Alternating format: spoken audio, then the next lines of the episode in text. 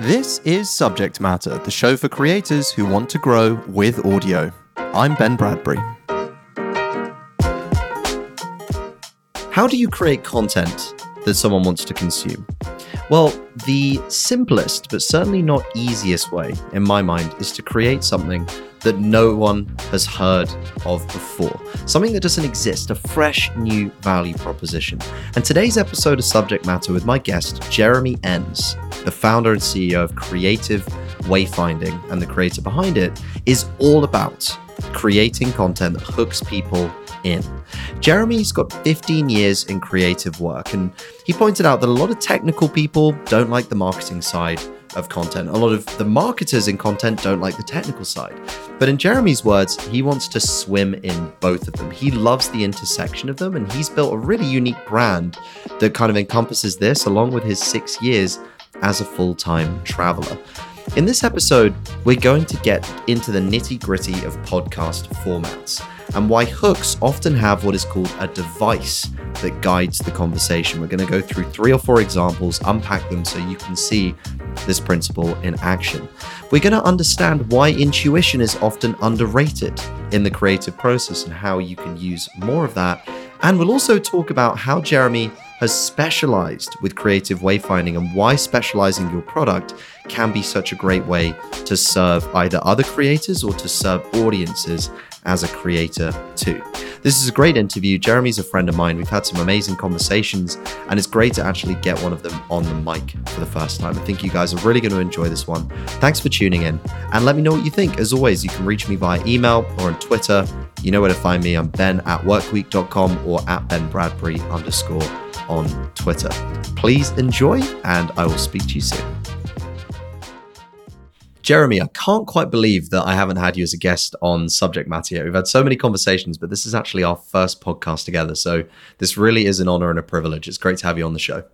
Yeah, I mean, uh, likewise, also an honor and a privilege after our many conversations about all things podcasting and uh, have had some conversations with some other pretty impressive creators as well. When uh, I was visiting New York over the summer and we were talking with Danny Miranda and uh, his process is fascinating as well. So excited to be on the podcast to do this one on one for and allow other people into the uh, the conversation. Totally, yeah. That dinner with Danny is legendary. I'm still still need to get to the book recommendations that we shared there. Let's go back in time to when you first got into the creator economy because you've dabbled as a podcaster. You you're now more on the back end helping other podcasters grow and market their shows. Talk us through how you found your way into the weird and wonderful world of podcasting.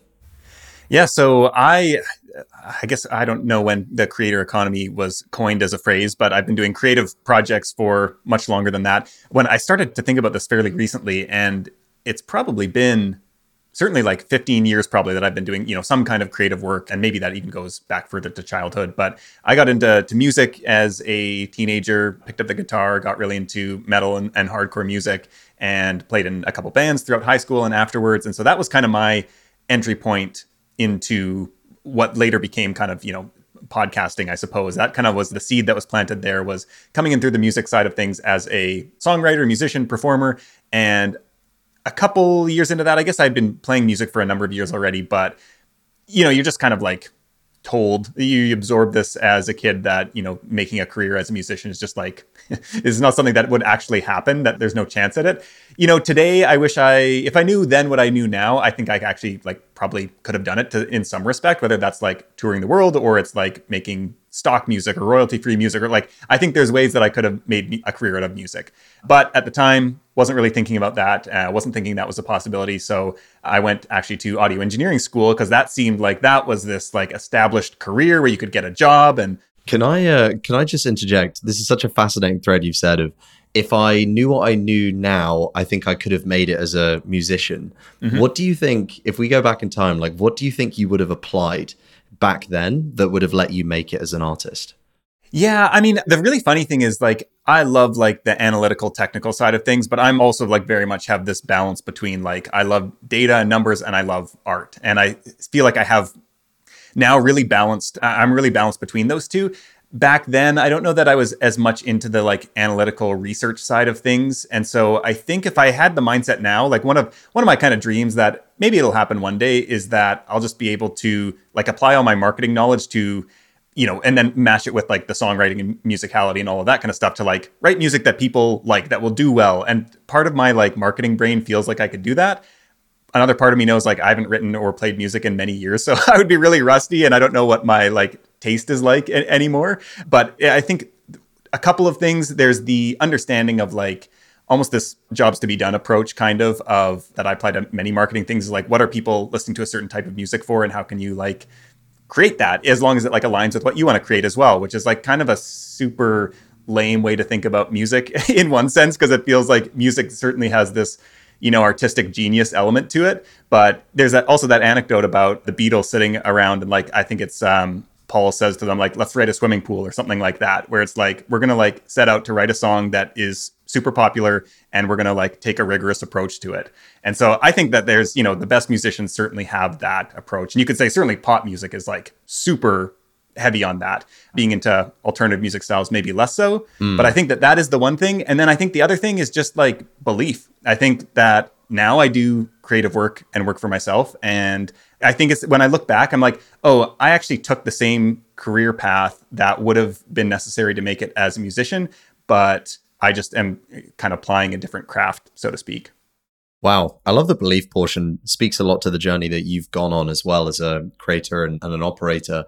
It's also interesting to me hearing you talk about the use of data and numbers. I was having breakfast with a friend yesterday and we were talking about the music industry and he said, you know, there are some cities that musicians can go to and you just they know that they're going to pop off. So for example, here in New York, if Kaytranada comes to play, he's going to sell out pretty much any venue that he goes to for multiple nights in a row. So guess what? He comes to New York at least once a year, if not more, because he knows that's going to be his hub. And so it's interesting kind of thinking that through from a or thinking about music from a data perspective, if you were a musician, where are your local fans? And likewise, as a creator, where your local fans would be as well. And that you can kind of situate that to the internet where they live, but also offline where those kind of communities would be too.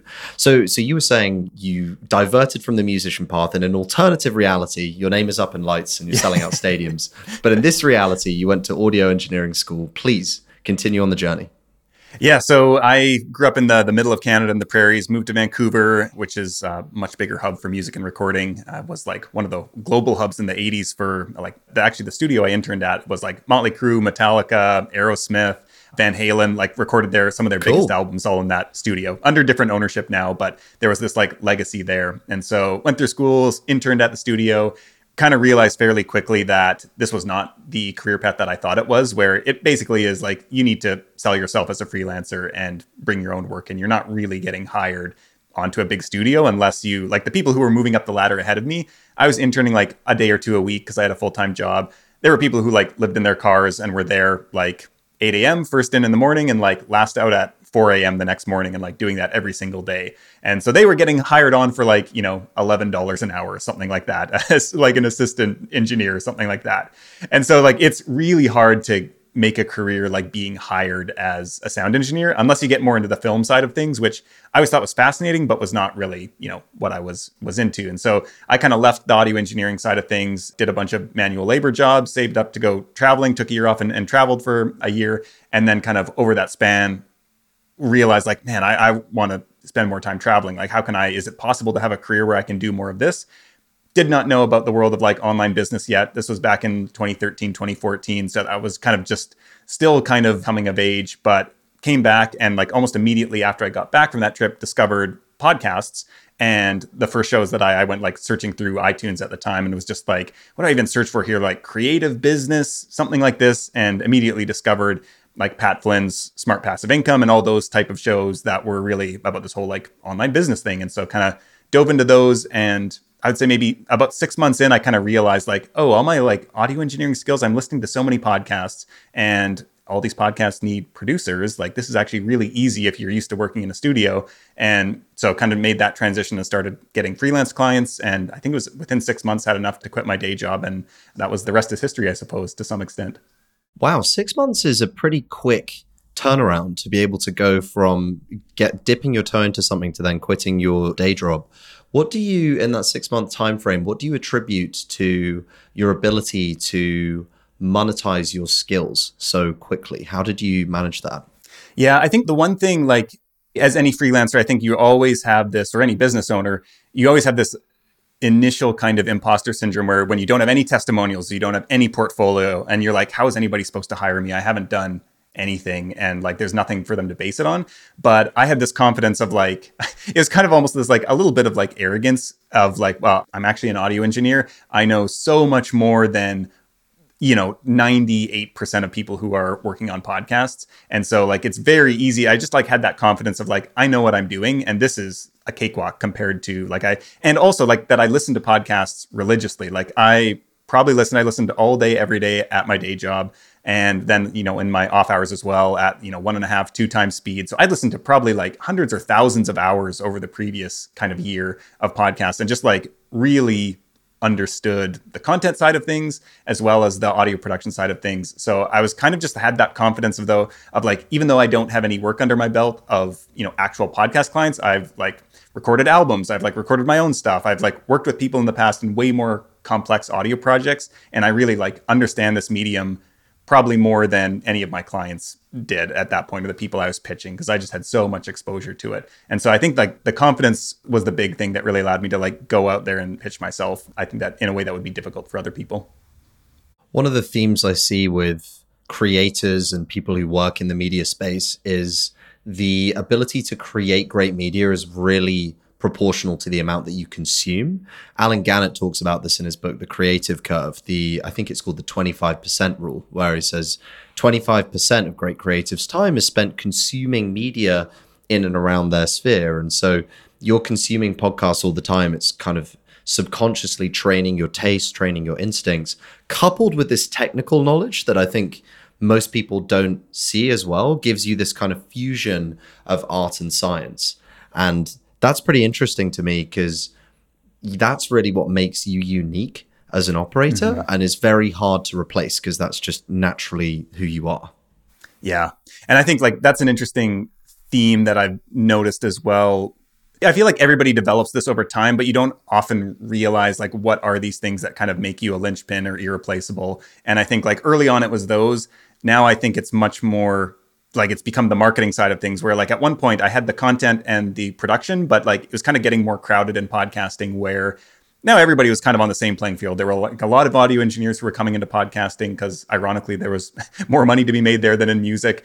And they also like were consumers of content. So it seemed like, you know, the bar was raising on the quality of content that was out there.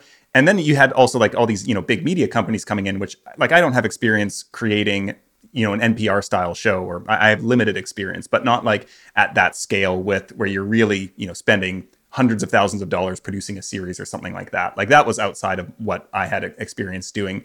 And so partly naturally I think I just started gravitating more towards the marketing side. And so then had this technical and the marketing side and this like creative approach to both I think which now is really what I see. Like not a lot of people who are really technical hate the marketing or and or creative side, and even like a lot of the creative people hate the marketing side. And I'm just like, give me all of it, and like let me just like swim in it. It's uh, I love like the intersection of all those things.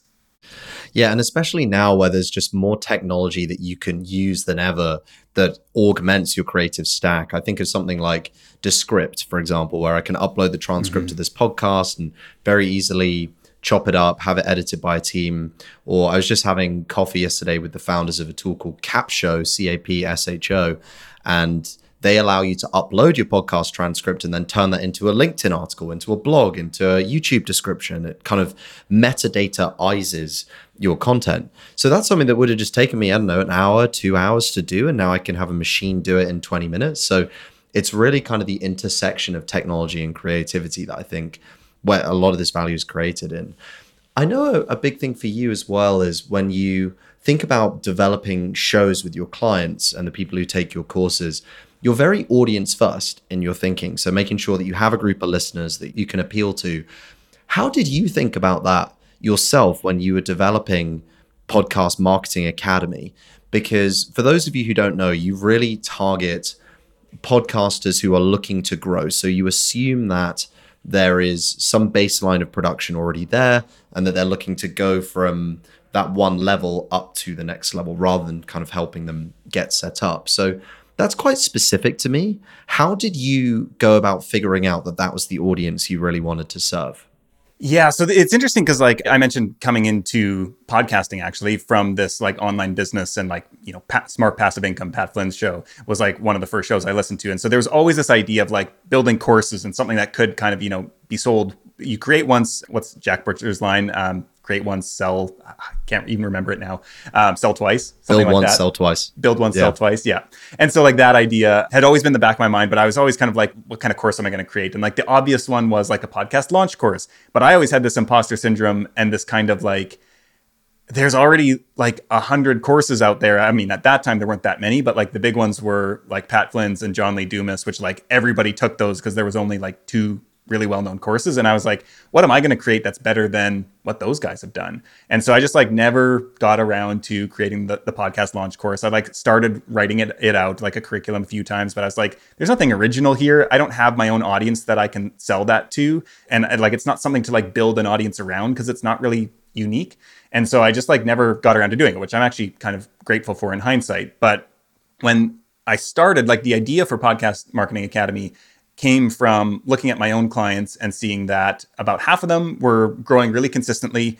And like over the long term, over like the year or two or three that I'd worked with them, like they just continued to grow and it was just like a steady trajectory upward. And then there were these other ones where like they were kind of like, it was in fits and starts or they were just plateaued and they, you know, maybe they grew to 500 downloads an episode, but they couldn't get past that or whatever that number was, they just kind of got stuck. And so I started worrying to myself like man if my clients shows aren't growing they're going to quit and then i'm going to be out clients. And so it's like bad for me if they don't see results. And so i started thinking like well i better like figure out what can i do to help them grow their shows. And so i was thinking well i'm gonna, I'll, I'll just start just by interviewing all my clients the ones who are growing really quickly and the others who are plateaued and just see what the differences are between those two. What are the good ones doing and the other ones that are struggling are not doing?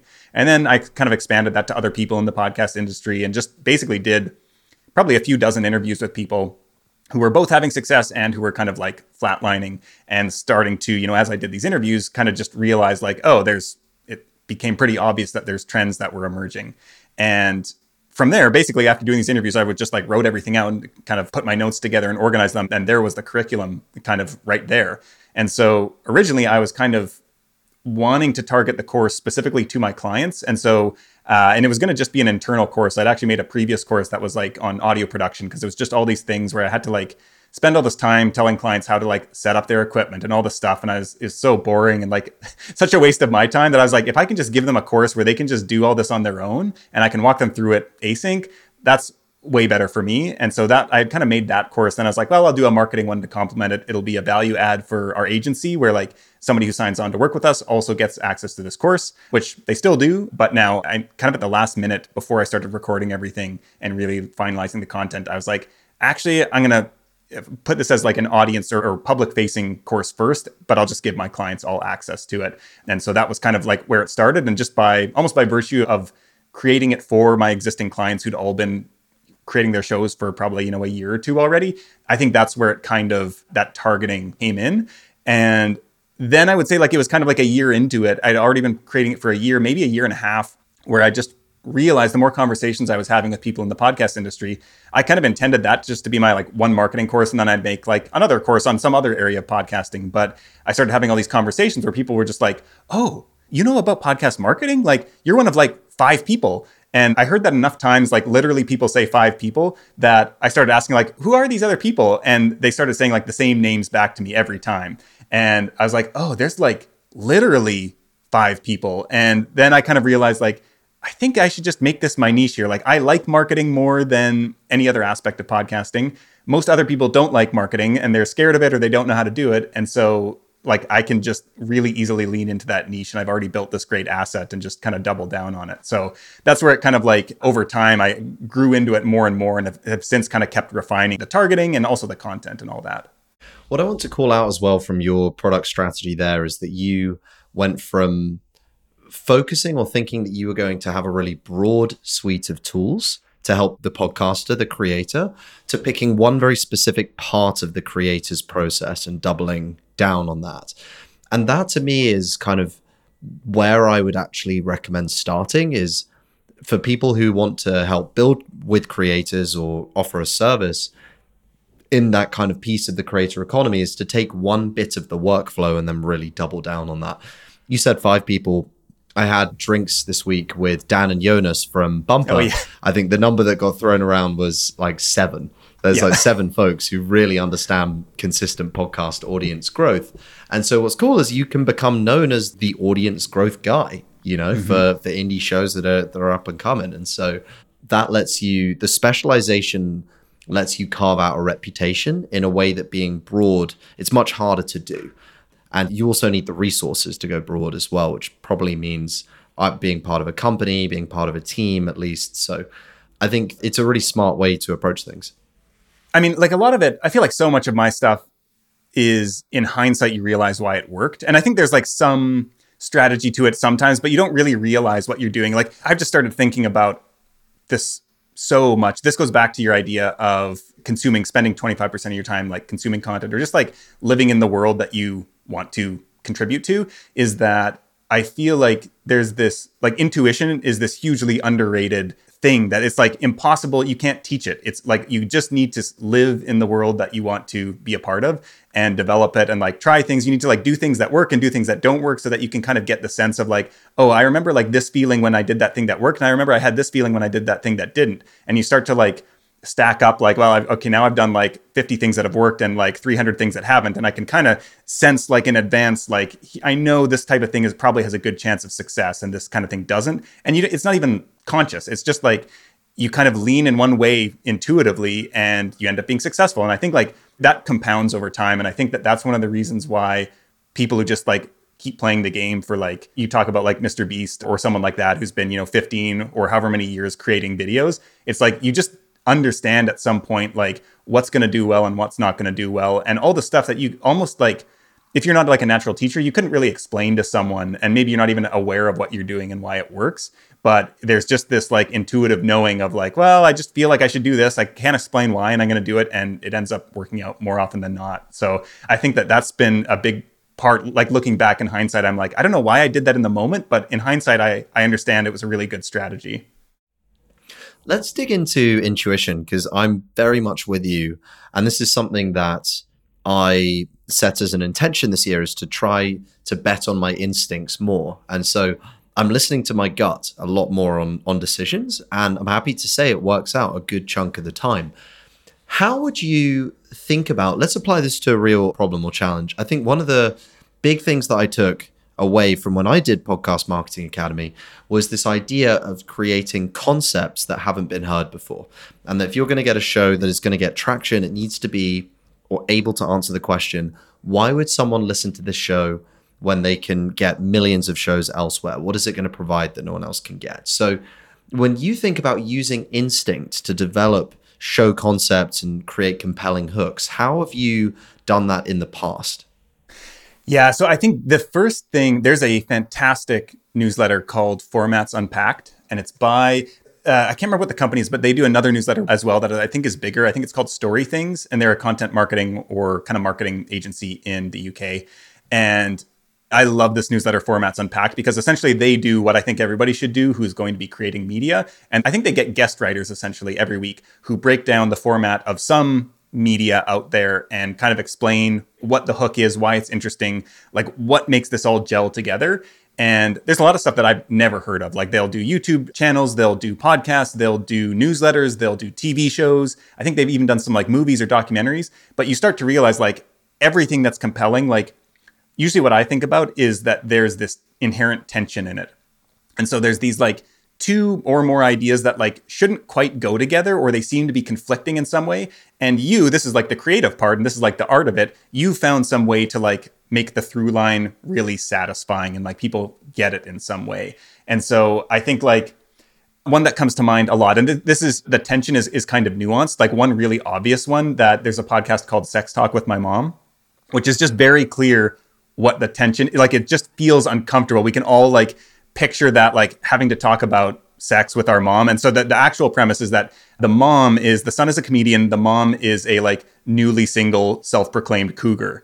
And it's just like, can you imagine having to like talk with your mom about her like relationships as she's in her like 50s now or something like that? And in a like explicit way on a podcast? Like it just feels like really uncomfortable that we all get that. And it also feels like oh man i'm so glad that's not me but i want to hear how that conversation goes. And so there's this like this really interesting part where you're like what will this be like? Like it's not just you don't know what you're going to get almost beforehand. And so i think that that's like a one example of this kind of tension that's inherent in a lot of great formats. You think as well about like a lot of reality shows have this element of everybody's like stuck in this house and they're all like you know whatever age and there's all this like drama and relationships and all this stuff. And it's like that's where the tension comes in is because you know like all these 20 year olds can't possibly live in this one house without it going horribly awry and all this like drama unfolding. So it's like creating this environment almost where who knows what's going to happen. And so like that's a, a certain type of concept where some shows are much more like planned out in advance. And so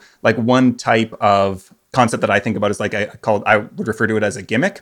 So this is more where there's like some device that's used to explore the topic. And I actually learned a lot about this from a guy named Jay Acunzo. So if he's like the master of concept development, and so everybody should definitely check out his stuff. But one of the examples that I think I heard about from him is this show called Three Books.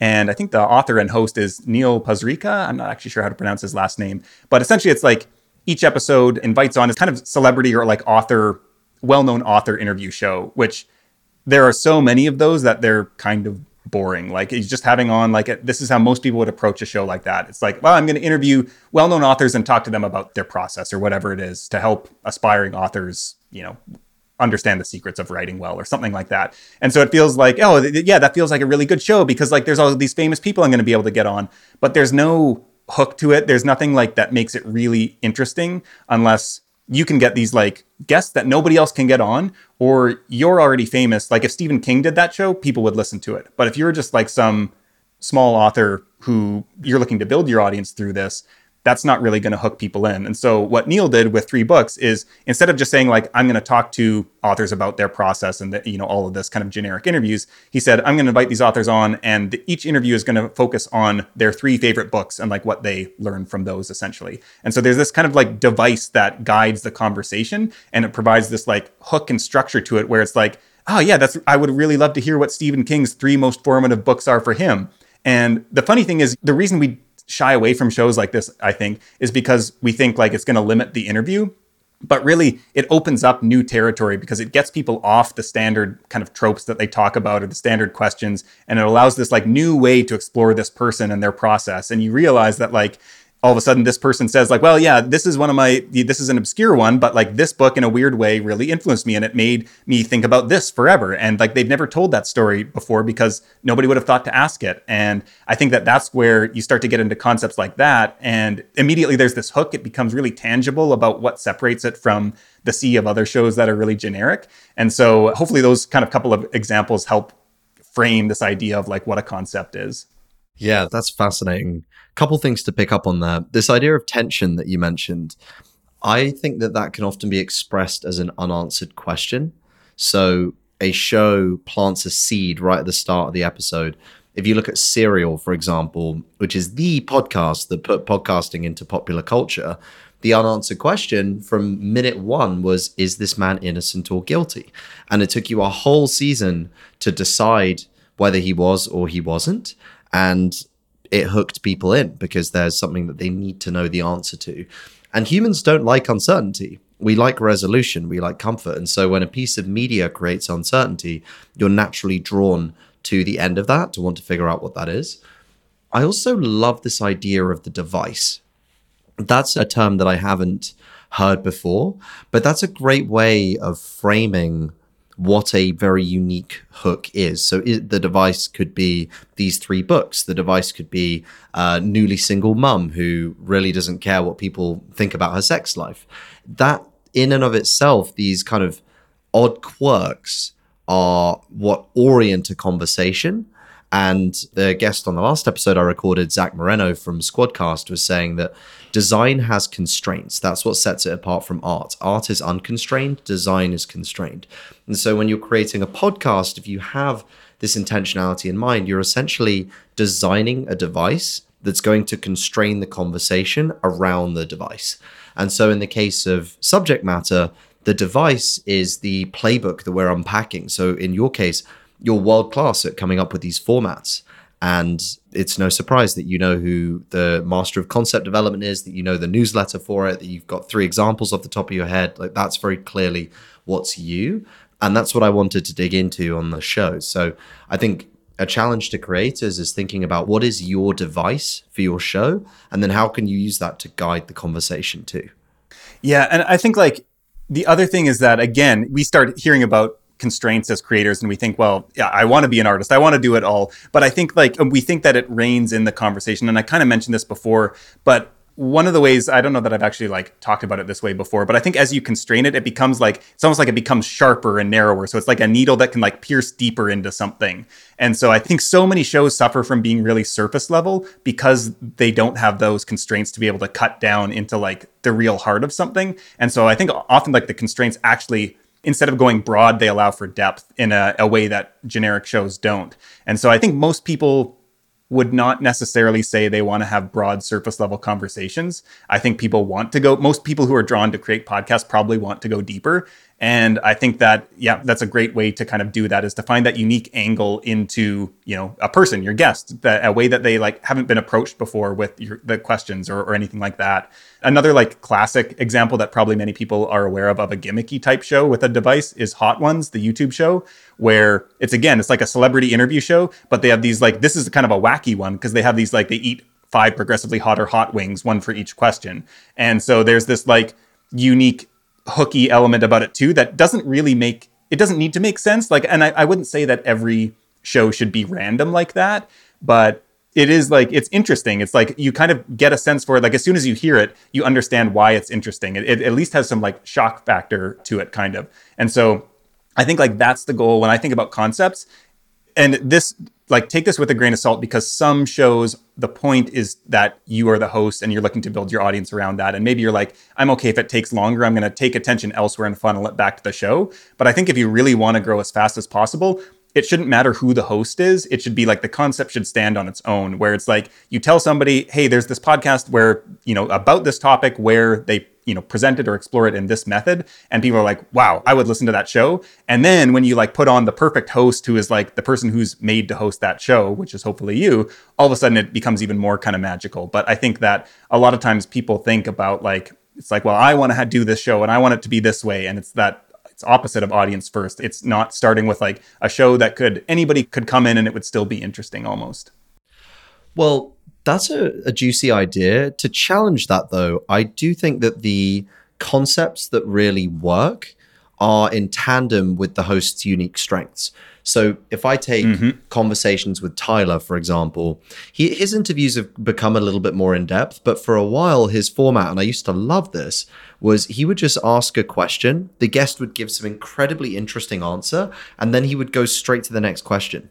He didn't allow himself to follow his curiosity, and I didn't mind at all because he was so clever that the questions were all bangers.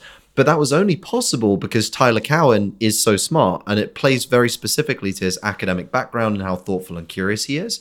If I tried to do that with subject matter, I'm under no illusions that the conversation wouldn't be that great because for me, I'm good at being curious and picking up on things people say and opening doors and rabbit holes in the conversation. And so that I think is a good example of where the concept is made in tandem with the host. So that's all I would challenge there is that I do agree that concepts should stand by themselves, but in order to think audience first, you do also have to understand your unique strengths as a creator, because that's going to inform the format that you create.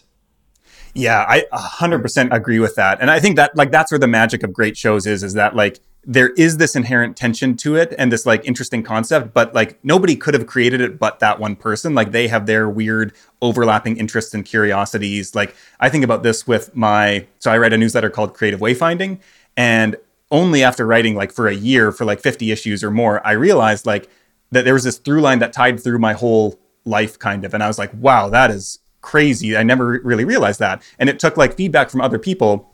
It was uh, my marketing assistant at the time. She read it as well, and she was like, "Yeah, you know, you really like speak in a lot of metaphors. And so essentially, like it's a newsletter about doing creative work. And but I started like leaning as I got a, became and was trying to intentionally become a better storyteller, started leaning more into stories. And she was like, Yeah, they're always really like, you know, travel or adventure or exploration oriented. And I had like never clued into this. And then when I when she said it, I was like, huh, that's really interesting. And so I started thinking about it more. And then I realized like, wow, I've been traveling full time. I mentioned like this was the reason I got into online business. So I've been traveling full time now for six years at this point.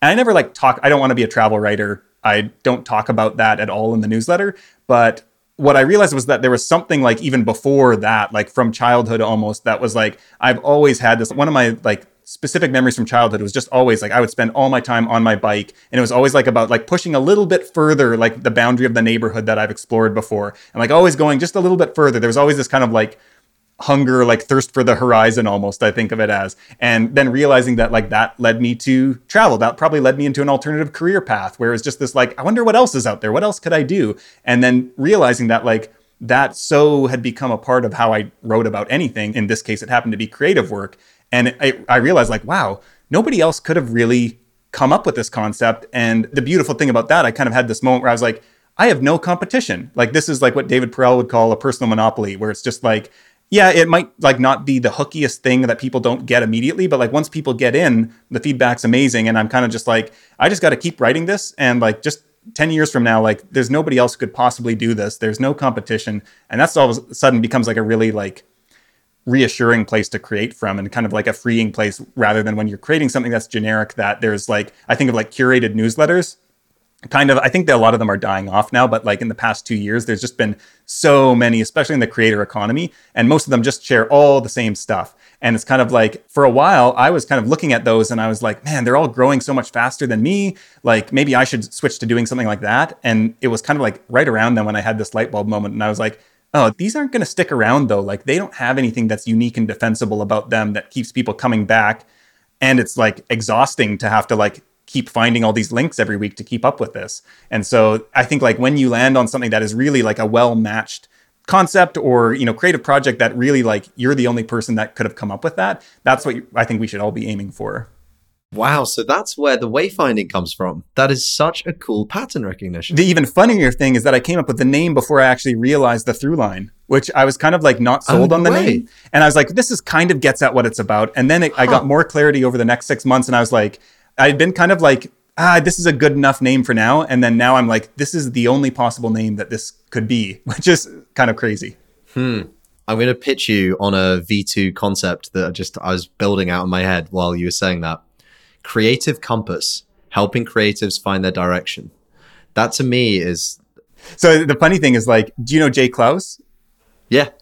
So his newsletter, he's now rebranded it, but I think it actually was Creative Compass. He rebranded it from something earlier. I think first he was Work in Progress was his newsletter. Then he rebranded it to Creative Compass like last year sometime, and now he's done his whole rebrand to Creator Science. But I was actually thinking about that name quite uh, a bit. Cool. Before, and then I didn't choose that. I chose Wayfinding instead, and then he did the Compass thing, and I was like. Oh, I'm kind of glad I didn't go with that because he might have. I'm like way smaller than him. He might have taken it anyways, and it pulled the rug out from under me. yeah, you dodged a bullet there.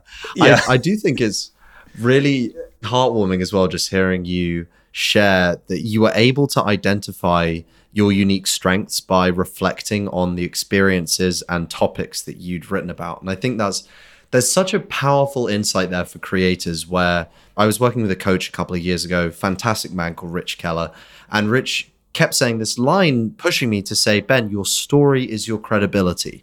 Because when you understand your story, you're going to understand what your strengths are, your, the value you bring to the world, and how to shape that narrative for other people. And I do believe that now. And I think seeing that framework come to life with you, where you've been a serial traveler for six years and the, the things that you most enjoy are very linked to those experiences, and then being able to integrate that into a brand, like that's very you. And no one can clone that. That's very Jeremy. And then if you layer the ability to fuse art with technology or, or data as well, like bingo, you have a defensible business. So really cool to to hear you share that. And I think this sets us up really nicely for our last segment of today, which is our lightning round. So in the lightning round, I'm going to ask you four questions, and you've just got to share the first thing that comes off the top of your head. Really quick fire. You ready? Let's do it. All right, here we go. First question. What's one piece of software or hardware that you can't live without? Oh, Notion. No, that's like the fastest answer that I could have come up with to any question. Uh, you mentioned software, Notion, 100%. That's what he lives on. Yep, I'm taking notes in Notion right now. So, a man after my own heart here. Okay, second question. This is a good one for you, actually. What's your favorite podcast that you're listening to right now? I listen to so few podcasts. Like I feel like I listened to almost my life's allotment in the previous years, and now I listen to maybe one a week. So I've been on a. we mentioned we just mentioned Jay Clouse. so I've been listening to his show lately. I listened to it when it first came out in like 2020 and binged through all the episodes, and then kind of let it go for two years almost, and now I've come back to it and I'm really loving it. Yeah, Creative Elements is a great show. Um, third question: What's the most fun that you have when you're working? Lately, it's been design so I'm in the middle of a launch right now that's mm. ha- been creating a bunch of like promo assets, and I am not. I think now I like almost would say I'm something of a designer, but my partner is like an actual designer, and so she's like helped me throughout the years become a much better designer, and that's just something that like I'll probably never do professionally, but I just get lost in it and just love playing in Photoshop and Illustrator and Figma and like all the tools, um, even though it probably takes me longer than somebody who's like actually a pro at it. Do you know, design for me is one of those really interesting things where I just love tinkering in Figma. I took Jack yeah. Butcher's Visualize Value course a couple years ago, and man, it's just so easy for me to get in flow visualizing mm-hmm. all the ideas. So I'm with you. It might not be the best use of my time, but it's definitely some of the most fun. Yeah. Okay. Last question for you, Jeremy, today if you were going to give one piece of advice to a creator who's starting out right here today as we record this on the 6th of October 2022, what would that one piece of advice be? I think like find a way to lower the bar for yourself. I think my story about my newsletter kind of really illustrates the journey for most creators is that you just have no idea what you're doing when you're starting out. And even like at this point, I'd been creating stuff for over 10 years when I started the newsletter. And I still feel like anything you create, like you're not going to actually figure out what it is till you're you've been doing it for six months or a year or whatever it is. So like don't stress too much like make something that's like that you're proud to share but don't get stuck in perfectionism or anything like that and understand that like this is the first draft of something and like the next draft is going to be just so much better than whatever you come out out of the gate with yeah, I think it was Stephen King who said, Do not come lightly to the blank page. The blank page is hmm. one of the most intimidating things for a writer and a creator starting from scratch. So just get going and then iterate from there, I think is is great advice. Jeremy, this has been so much fun. Thank you for coming yeah. on, letting us get a window into how you think for uh, half an hour or so. If people want to keep up with you and your ideas, where are the best places that they can go online? Yeah, so probably the, the place I'm most active is Twitter. And so I'm on Twitter at I am Jeremy Enns. And if you want to connect with me anywhere else, uh, I've created a page, counterweightcreative.co slash subject matter, all one word. And you can go there and I've got a bunch of links to all my stuff, Twitter included, email address if you want to get in touch, both my newsletters, all the good stuff that I've got going on. So uh, counterweightcreative.co slash subject matter. Perfect. Thanks so much, Jeremy. Appreciate it. Yeah, thanks so much for having me. Thanks for tuning in. I'd love to hear what you thought of the episode and any ideas you've got for future content. You can email me directly at ben at workweek.com. To keep up to date with the very latest content, make sure to subscribe on Apple, Spotify, Google, or wherever you get your podcasts. And if you enjoyed this episode, why not share it with a friend who might find it useful? I'll see you next time.